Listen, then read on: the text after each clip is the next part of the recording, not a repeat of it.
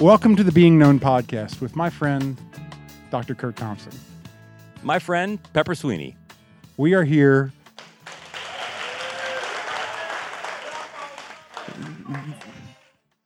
The most beautiful man in the world. Thank you very much. We are here to discover and explore what it means to be truly known. All right. We're so excited that you guys are here. I- can't tell you, it's just, uh, you know, normally it's me in a tiny little room in my basement and Curt in his office and Amy in her apartment. And for us to be together is in the same room, in the room where it happens, is, you know, I, I, I said to these guys today, th- this weekend or hmm. these these couple days here really feel like a holy time for me, and to be in the room where it happens with my good friends, and then for you guys to be here is just off the charts. So thank you, thank you, thank you so much for being here with us tonight. Thank you. Yeah. So we are in episode seven of season eight of the Being Known podcast, and we have been talking about putting ourselves in the path of oncoming beauty and how that affects our lives, uh, affects our friendships, affects our careers, affects our inner life, and all the things. And um, today we are going to be talking about what is the beautiful story that you are telling. Right. So many of you who follow the podcast will recognize that we tend to use this framework of these nine domains of integration, and we use that for a lot of our different for a lot of our seasons, and it provides just a helpful model for us to think about all the different dimensions of whatever the particular season is about, and this season is no different. And this particular episode, we're focusing on this notion of who we are as storytellers. Hence, this question of what is the beautiful story that you're telling. Hmm. And this gets to the heart of this notion of what we call the narrative domain of integration that we are as as human creatures we're storytellers like no other animal is and we know this intuitively we uh, on on occasion we will wake up and pay attention to this but we're not always necessarily paying attention to it in ways which we would imagine the story that we're telling is one of great beauty but in this episode we really want to highlight and invite us to pay attention to the fact that we are not only created to tell stories in beautiful ways, but that our life itself is intended to become one as we move forward. And you know, the narrative domain, when we talk about this notion of attachment, the narrative domain is important when it comes to the development of secure attachment because one of the ways that we think about attachment and how attachment works has to do with the nature of not only what is the story that I tell, but how I tell it. We can give lots of renditions of the facts and figures of our lives, but the way that we tell our stories to other people who ask us these questions reveals a great deal about what our relational experiences have been like when we're younger. And for many of us, if someone were to say, Well, tell me your story, most of us wouldn't necessarily automatically assume that, oh my gosh, that's that's something that I want to imagine as something that's a beautiful artifact that my story is emerging as something that is of great beauty, even in the face of the things that we bring even here into this room tonight that might feel anything but beautiful. And so that's why we really want to pay attention to this tonight. Yeah, you know, one of the things that uh, I was thinking about is that when I find myself, you don't tell, we don't tell our stories alone, and you know, we, you and I and Amy, we tell a lot of stories to each other, both on and off the air, right? And I find myself telling stories about myself in a certain way, or telling stories in a, in a certain way, because you guys are in the room with me, Right. and oftentimes you're prompting me Mhm. to tell my story. Right, Yeah. right. So it, it reminds us again of questions like who are the people in our lives who are asking us really important questions? Hmm. Not just what time is it, not just what's your day like, but are asking us important questions about what's making you angry, what's hurt your feelings, what are the things that you're longing for, what are the things that you're afraid of. Who are the people who are asking the kinds of questions that prompt you to be curious about the kind of questions that you really want to answer, but you wouldn't know that hmm. if those people aren't asking those questions. Exactly. Yeah. Yeah. You know, one of the things that we talk about about what happens in the psychotherapy consultation room is, you know, you, people wonder, man, like what what goes on in those places. Wouldn't you like to know? If you'll pay me the money, well, I'll tell you what what what, Yeah. what happens.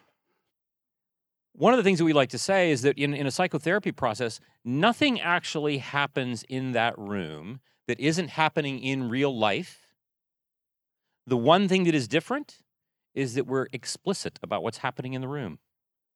We're actually telling the story about what we're thinking and feeling and imaging. We're telling the story about what I'm afraid of. We're telling the story about what I long for, about what I long to be healed. And in fact, there are parts of our stories that are being told by the ones who are listening to us in ways that we could never even have imagined those stories being told if somebody else isn't in the room.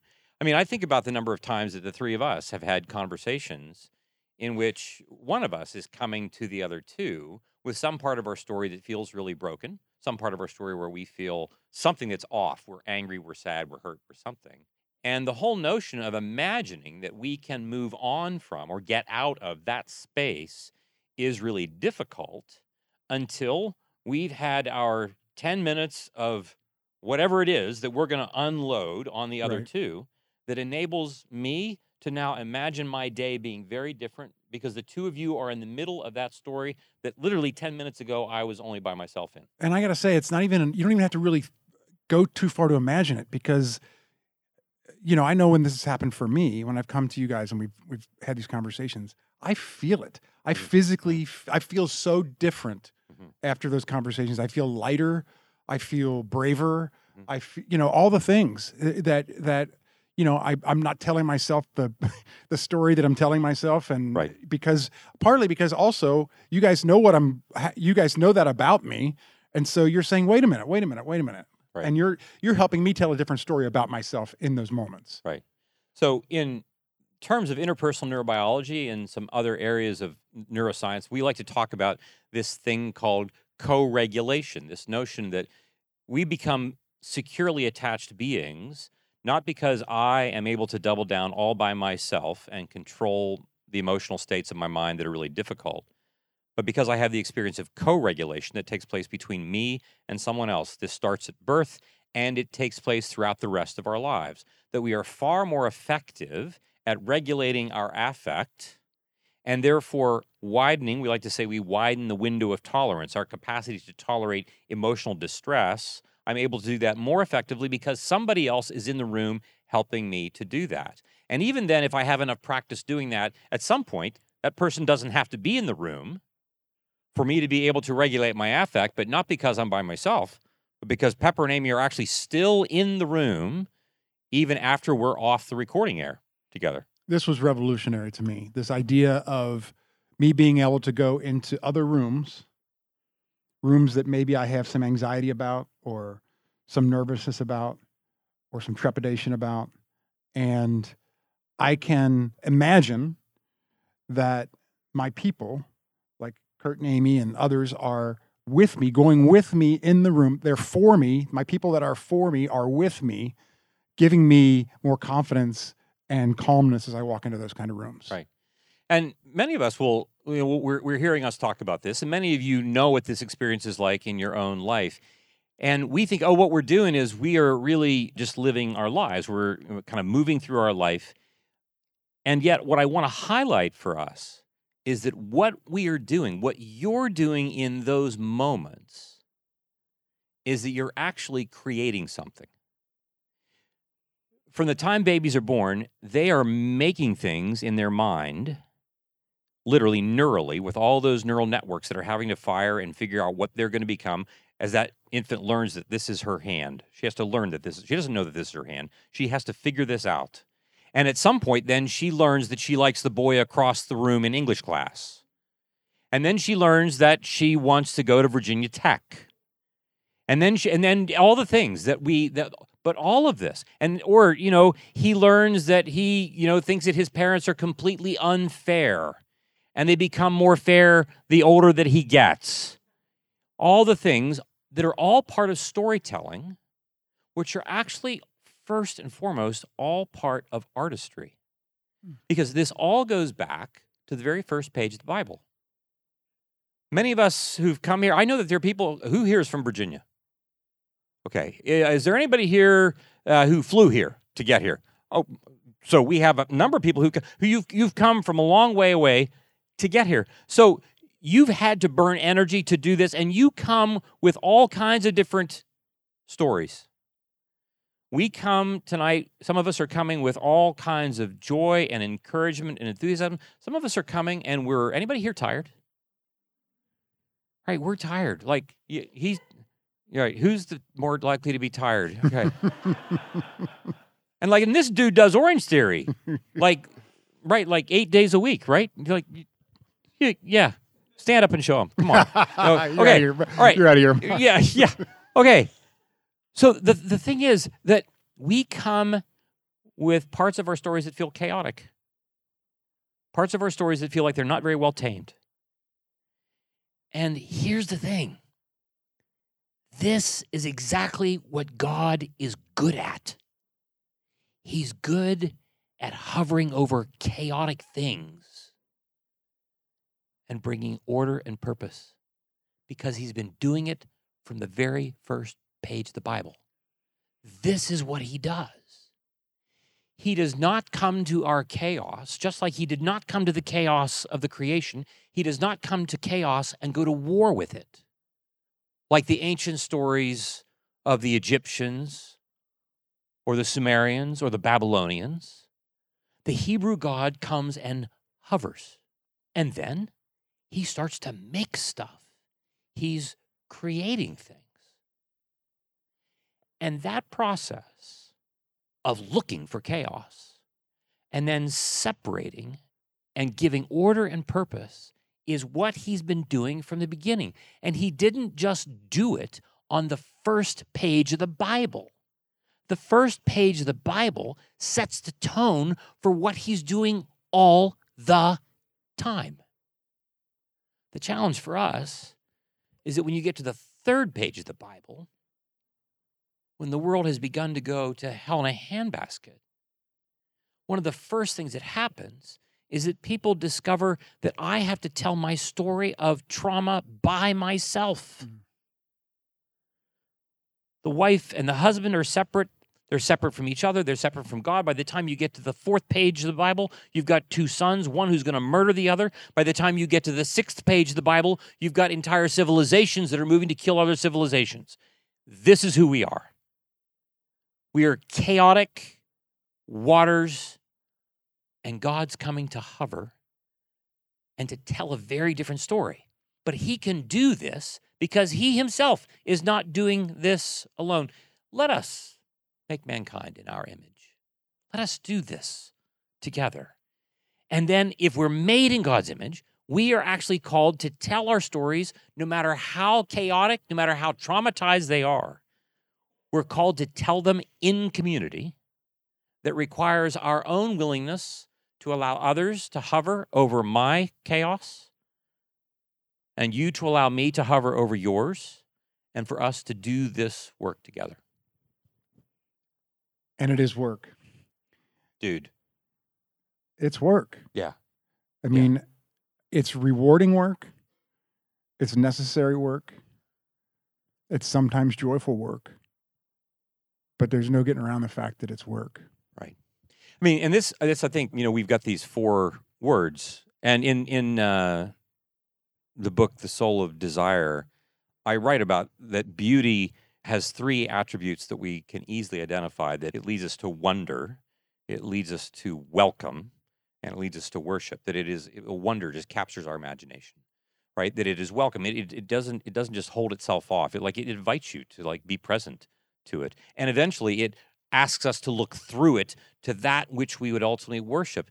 But in the course of our conversation, you were the one that's like, a, like I think there's a fourth W involved, and it's so true. And the W is Work. right Yeah. that you know you can be with beauty, but then like you've got to go like do the laundry, and then you've got to go do this, and then you've got to do that. And the thing is that like finding beauty in many many things takes a great deal of effort. And not only that, all the things that you have to do would make it very difficult for you to actually place yourself in the path of oncoming beauty on a regularly cadenced basis. you know, Curt, since we've been aware this is uh, episode seven of this series, and we have been very intentional about putting ourselves in the path of oncoming beauty, not just talking about it in the podcast, but doing it. And it does require work, but I have to say that the intentionality with which we've been doing this these last several, you know, this last month or so has made it to be the work is easier. It gets to be more natural. I mean, because in the beginning, I wasn't paying attention to it. I, I was sharing with you the other day that my wife and I were talking about how, you know, it's beautiful autumn where we live, and we're both just so life is just so crazy chaos that we're not we weren't even noticing it. Mm-hmm. But now I'm noticing beauty right now a lot more and I'm seeking more. I'm trying to find more and more and more. Right. Yeah. And so I think it's fair to say that just being reminded again of those of us who were here and who were tired. We're, we're not tired for no reason. Uh, we're tired because we're burning the candle at however many different ends your particular candle happens to have. And what that means is that it's really easy for us to say, you know, that's that's really great, which but this is why we end up putting beauty in a museum. And why we cordon it off and say, yes, I'll get to that sometime when I have time to do that, because beauty is a luxury. And yet, if you think about it, if we were to say, well, we think it's a luxury, except if we were to extract all the beauty that we're aware of from the material world, you would soon discover that about 99.9% of the material world would disappear. There's that much beauty around us, but we are moving at such a pace, and there's so much of me that is trying to regulate my distress that it's really difficult for me to then open up to it and be present to it. But one of the things that we find is if we are able and willing to do some of the exercises, even that we've been talking Yeah. about, that we begin to see and notice beauty in places and times in our lives that we otherwise wouldn't notice it. And sooner or later, we start to get nudged to being open to seeing beauty even in places that we would not at first think are beautiful. This notion that when we allow ourselves to be in vulnerable communities, we talk at Center Being Known in our practice, we've talked an awful lot about these confessional communities in which we do this work of being in vulnerable openness with each other. We're really allowing ourselves to be seen in ways that are not necessarily all that beautiful. We don't come in and present our paintings with all their glory. In fact, we come in and bring our artwork that is really like we would expect to be thrown onto the trash heap. And yet, this work we do that we would call blasphemous, right? This part to me that I don't want anybody else to see is the part that I would say is quite ugly. But other people take a look at it and begin to have a different vision for the story that I'm telling about myself in a way that I could never tell by myself until someone else is coming to tell it. And it's not just the part of me that I feel I need your support in, it's the part of me that I would never want you ever to see, the parts of me that I'm most ashamed of. And in- including the parts of me that I'm most enraged. Anybody here mad tonight? Okay, so nobody's raising your hand, so somebody's lying.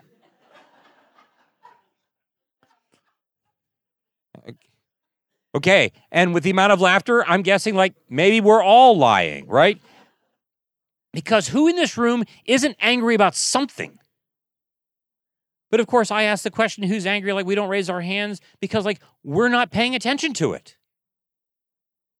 And imagine how much energy you're burning to contain all the blasphemy that if you're in a space in which you're willing to be seen, soothed, safe, secure, someone else can see this as beauty that is waiting to emerge. Sometimes those are the most beautiful parts. Sometimes. Right. Sometimes. So there are some ways that we like to think in particular about, um, and we, we've given some examples already of what it means for just some practical, tactical things to do. I have a friend, Andy Crouch, who likes to begin his day, and he does not open up any device until he has stepped outside of his house and had some kind of an encounter with nature. And the encounter can be as simple as, if it's in the summertime, simple as walking in his yard in his bare feet. The encounter can be as simple as walking down the sidewalk and standing next to a tree, putting your hand on a tree. Now, I granted, I, I some of you have heard me encourage this exercise before, and like before you start wandering into your neighbor's yard in your You know- bathrobe. in your bathrobe, you, you know, you you don't have to do that. But I'm saying that there are things that we can do that are simple and straightforward, in which we begin to allow ourselves to encounter nature in ways that will begin to change us, in ways that will actually begin to ground us, connect us even in our physicality to the material world. One of the things that we notice, this is for a different conversation, a different episode, a different series perhaps. One of the reasons why we have such a difficult time encountering the God of the Bible has to do with our disconnection from the material world. We are disconnected from the material world in terms of how we operate. We are driving our cars, we're operating our computers, and all the while, most of our psychic energy is spent living in a conscious awareness that is disconnected from what we're actually doing with our physical bodies.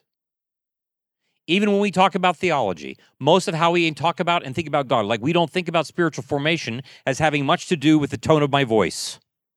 We don't think it has much to do with my body posture. We don't think it has. So there is this thing called love, joy, peace, patience, kindness, goodness, but all those things are abstract because I'm not actually connecting them to the material world, which is the only place, by the way, they ever actually exist.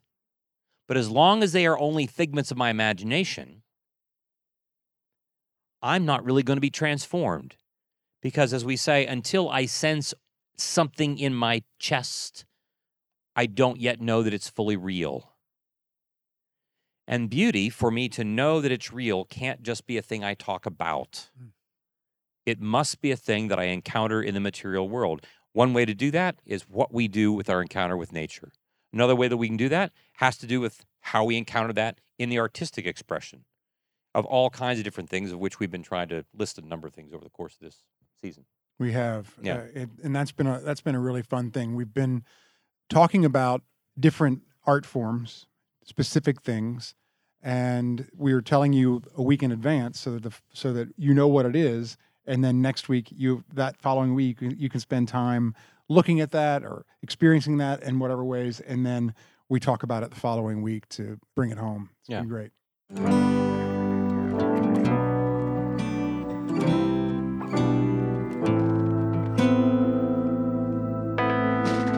You know, you all may have heard, Pepper and I took a trip to El Salvador, and we have so much to share with you. In fact, in a future episode this season, Amy will interview Pepper and me about our trip. Pep, you remember Vanessa, the mother of the two little babies.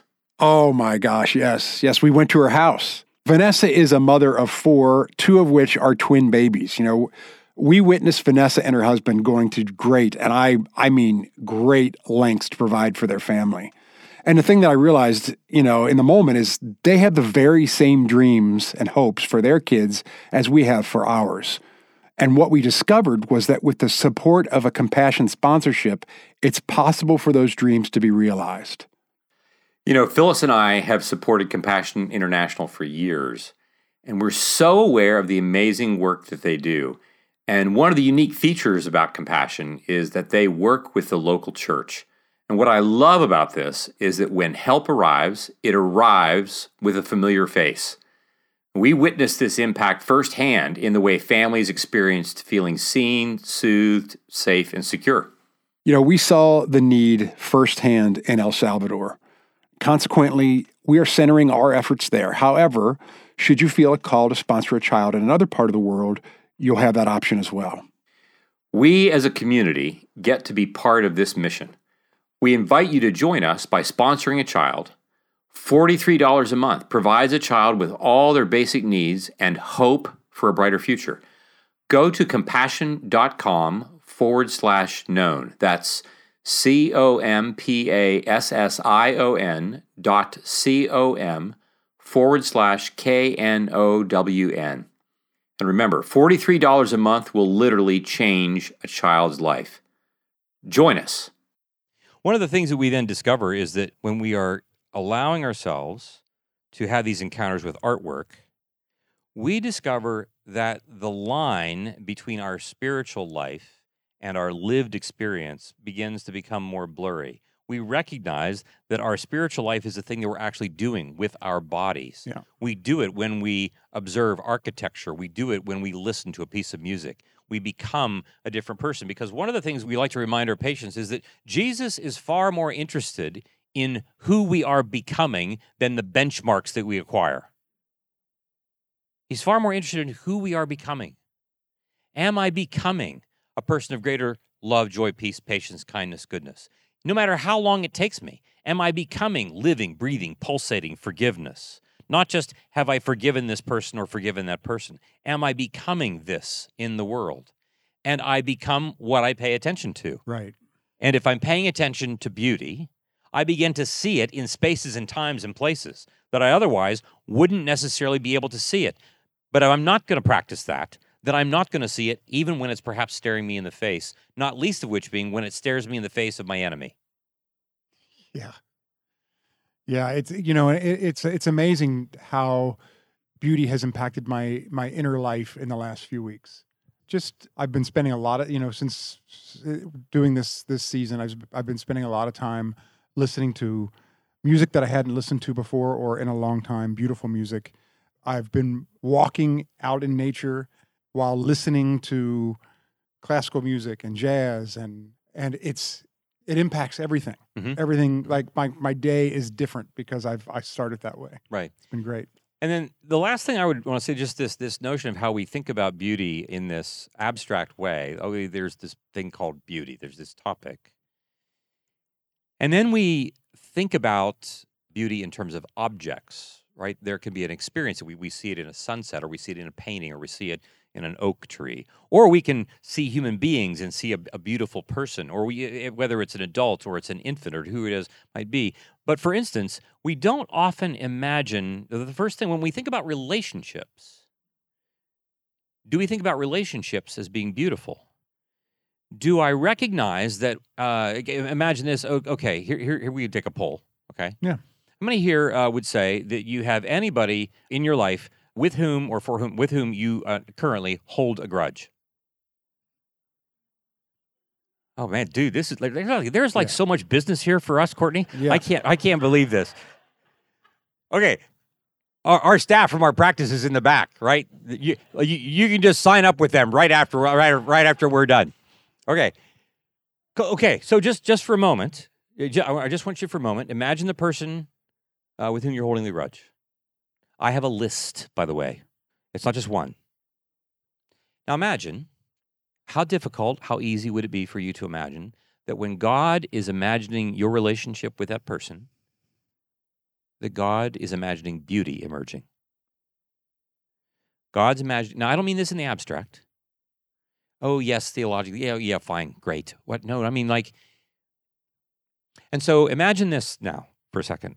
Imagine, like, okay, if you were to ask, and I, and I have a list of people, and if, if you were asking, well, Curt, could you imagine beauty emerging between you and this person? I would say no, and I like it that way.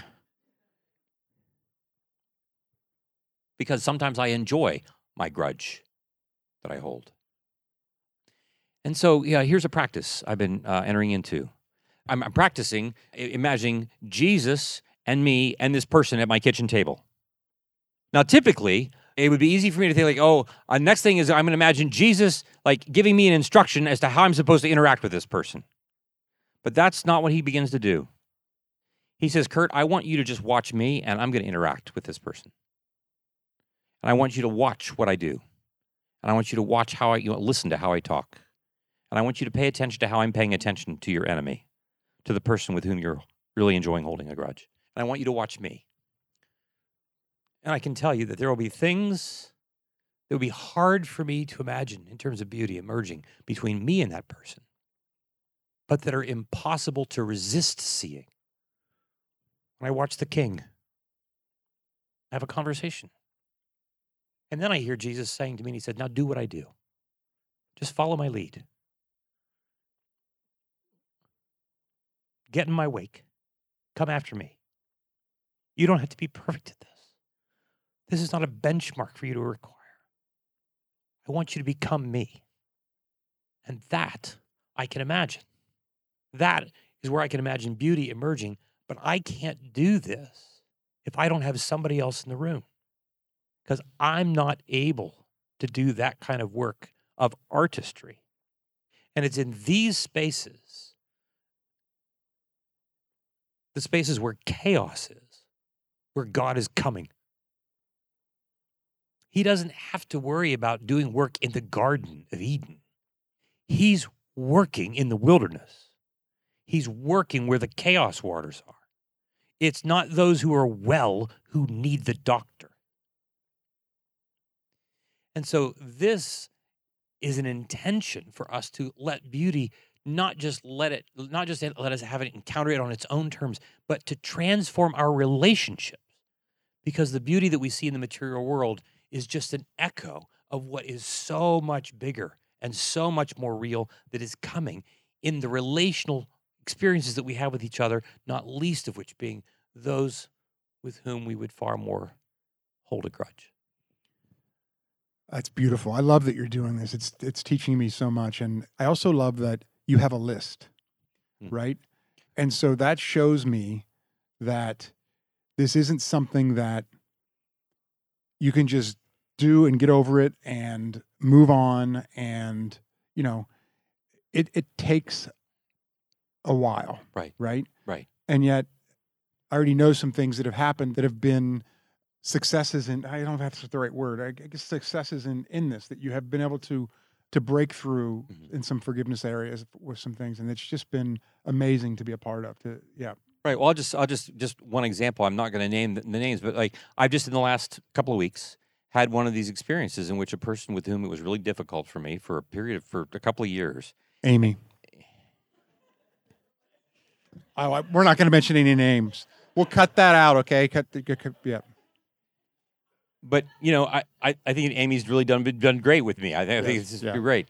And and I I I was having a hard time. And in a conversation that I had with Yeah. Phyllis, with my wife, she invited me to reframe things, and I felt like I was sitting with Phyllis at the kitchen table, and this person with whom I was holding a grudge. Mhm. And Phyllis is asking me questions and then talking, and I'm watching this conversation happen. And so, again, I want to invite us to recognize part of like, what, what does it mean for us to have the experience of being known in order for us to imagine that you're the agent, like you're going to be the person of Jesus sitting at the table, and you're going to have the conversation with someone else. While your friend watches you and your friend is going to be transformed because of your watching your uh, some uh, enabling somebody else to be known in a way that they can't do it yet on their own.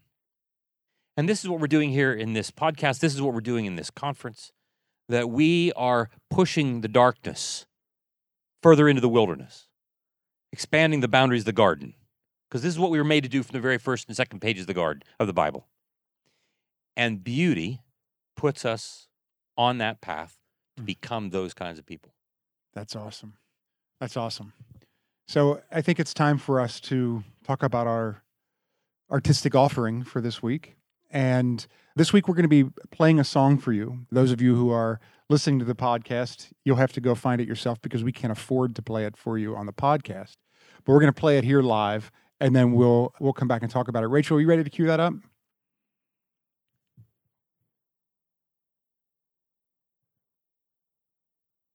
This is a song by David Wilcox, and it's called How Did I Find You Here?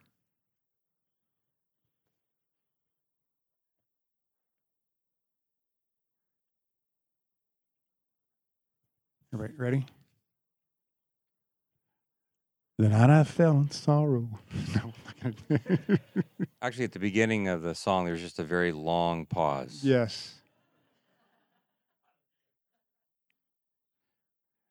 So while you're looking for it, just let me know when you're ready. I'm going to read the lyrics to you. Okay?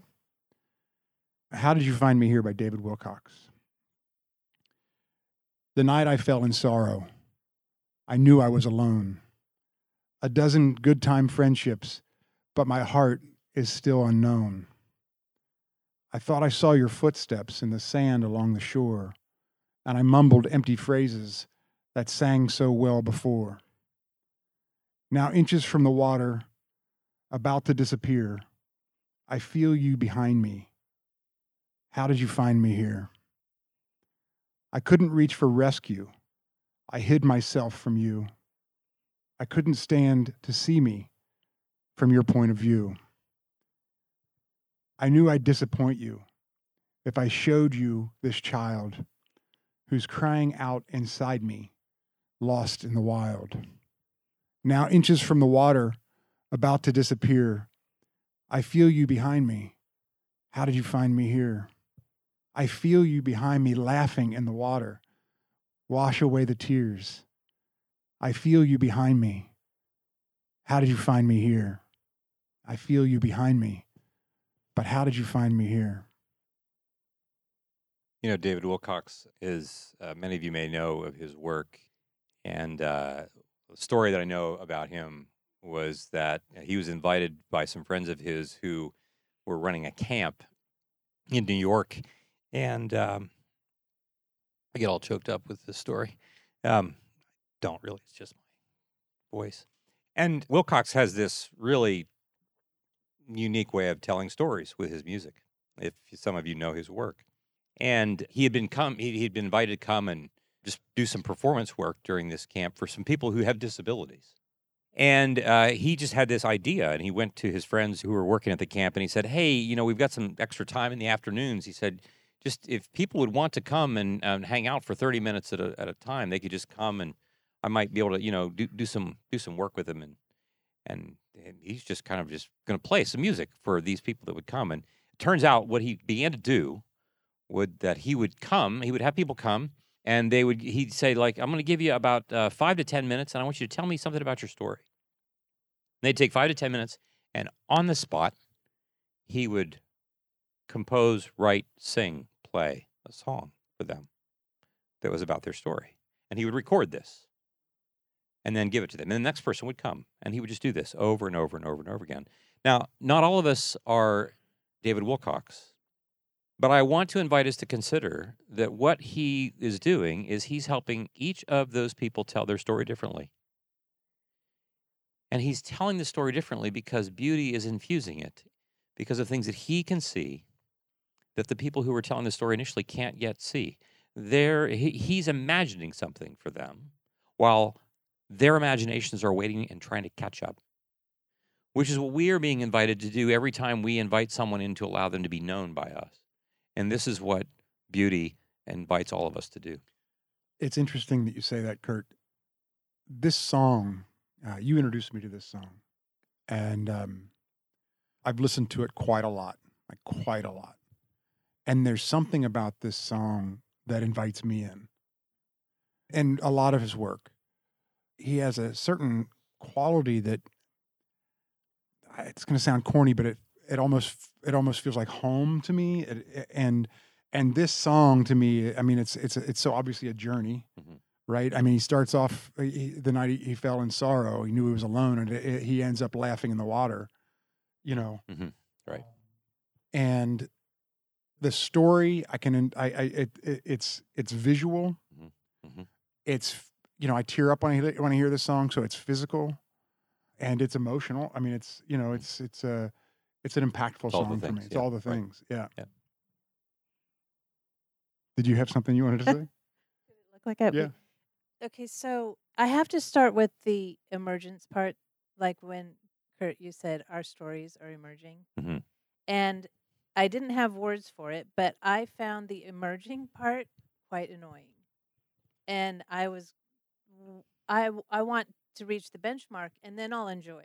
Mm, right. But right see now i mean with a greater more understanding so this emergence is a relief because right. it's like okay it is the process and i will say like okay season two we talked about the nine domains of integration yep. and we have talked about it in every season and there's an awareness that emerges mm-hmm. in that mm-hmm.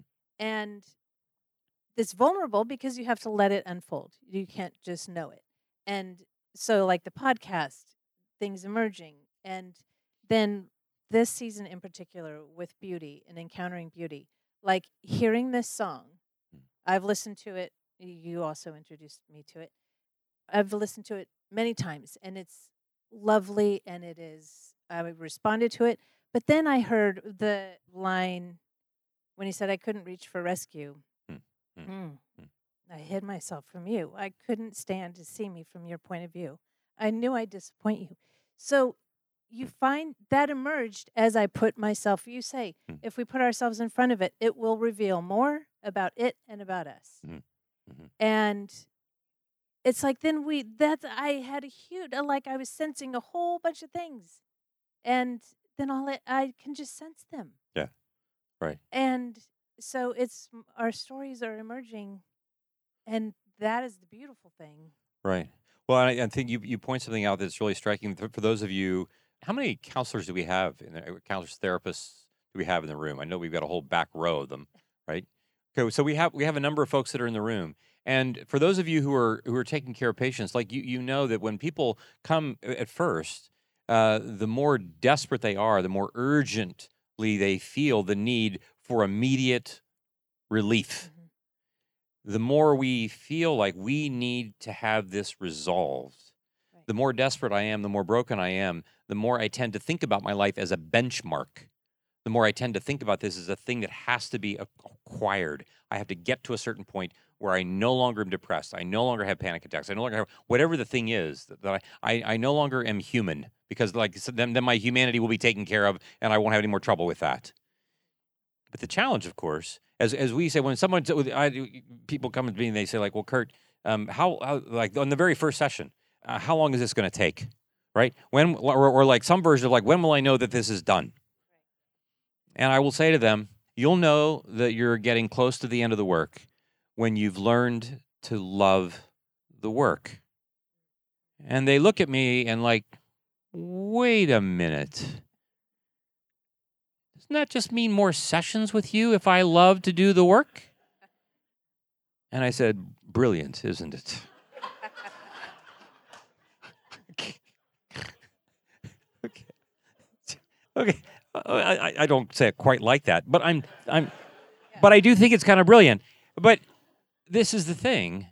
You know, as Dallas Willard once asked by the psychology team, his wife was a psychologist, and she would bring him in to talk. For those of you who know Dallas Willard, would bring him to, to talk with some of these therapists about it, and they would say, "Well, from a philosoph- philosophical perspective, like which, eh, what, what's what's your take on what it is that we're doing?" He said, "You're loving them. They're coming to your clinic in order for you to love them." And this is what we're doing. We're and and, and we, we like to say in our in our work that like, look, we're we're pretty disabled as human beings. We're not very good at a lot of things. One of those things is we're not very good at loving other people, right? We're not very good at that. But we're even more disabled at being able to allow ourselves to be loved, as it turns out. And so I'm sitting here with symptoms, and I just want you to fix them, right? The whole notion of emergence, the whole notion of, oh, I need to get better at letting you love me is like it's not even on my radar that that's a possibility until there is enough of that experience in which I learn, oh my gosh, it's less about getting rid of all the symptoms and more of getting more of you into my life and me into yours. This notion of us being seen and soothed and safe and secure, being loved more and more so. Yeah. That's great. So next week, we are going to be doing an episode entitled Surprised by Beauty. And for the artistic offering of next week, what we'd like you to do is be aware of times throughout this week where you are surprised by beauty. Write it down and think about it. I'm going to share a little bit about just an example of it. I was down at um, St. Simon's Island off the coast of Georgia, and my son wanted to take me on a trip over to Jekyll Island because he wanted to show me something, but he didn't tell me what it was. And so my my mother was with me, my wife, my my girls, we were all there, and we we we drive over there and we go to this beach and we walk out to the beach and we're on a beach called Driftwood Beach. And if you want to see pictures that I took on Driftwood Beach, you're gonna go to our website, which is what, Amy? beingknownpodcast.com and look under the episode eight picture, and there'll be a link there. We'll also put a link in the show notes for you. But it was absolutely beautiful, and I was completely surprised by it. And there are often times that we are surprised. There are not often times where we are surprised where we're not paying attention, Mhm. Right. right? And Right. so this next week, I really want you to pay attention to all the times that you're surprised by beauty. And we'll be talking about that next week. And I would I would invite you to add one little uh, element to that, and that is, in what way, as as as you're surprised by beauty, how does that? If you'll notice, like, oh, I just got by surprised by beauty. What what was the story I was just telling about myself, about my life, about my day, about the person that I'm enjoying holding the grudge against? What was the story that I was telling, and how has the story shifted? Because beauty has now entered the picture and begun to write something in the narrative that before wasn't even imagined by me. Yeah. Well, listen. Are you listening? They're still taking notes from what you just told them to do. Right. I just want to again thank you all for being here tonight. I mean, it's I, I it's it's just really amazing to have you in the room with us. Uh, honestly, it is amazing. Yeah. Yeah. Curt, I love you. Love you, man. I Yep. love you. Until next week. Until next week. And now, Are you excited about? Oh wait, what's? Oh, the giveaways. Oh yes. Yes. Yes. We have to end the podcast like, what do we- first. Go and with the we'll end podcast yeah, first? yeah, We yeah. to- oh, for those of you who are listening to the recorded podcast, like, too bad because we have some should really be fun here stuff. Because, like, we're like- giving away year. prizes. it kind of it kind of it kind of sucks to be you because like yes. You're does. because like we've got giveaway prizes We- for the people. we have really we got, we good got- we have giveaway prizes. prizes for the people Right. who actually showed up for the live Yes. podcast recording. Listen, we've got prizes. I've got two books are part of the prizes, and both the best-selling books by both- Pepper Sweeney. Both the authors are in the room, and they probably sign them for you. So anyway, All right. Did we close it? We usually close. Are we it. closed? still next week. Love you guys. Until next week. Love you See you guys. next okay, week. yeah, Yeah. okay. Bye. No, you don't. You say it like Okay, that. okay. Who's more likely? Who's more likely to love the other one more than the other?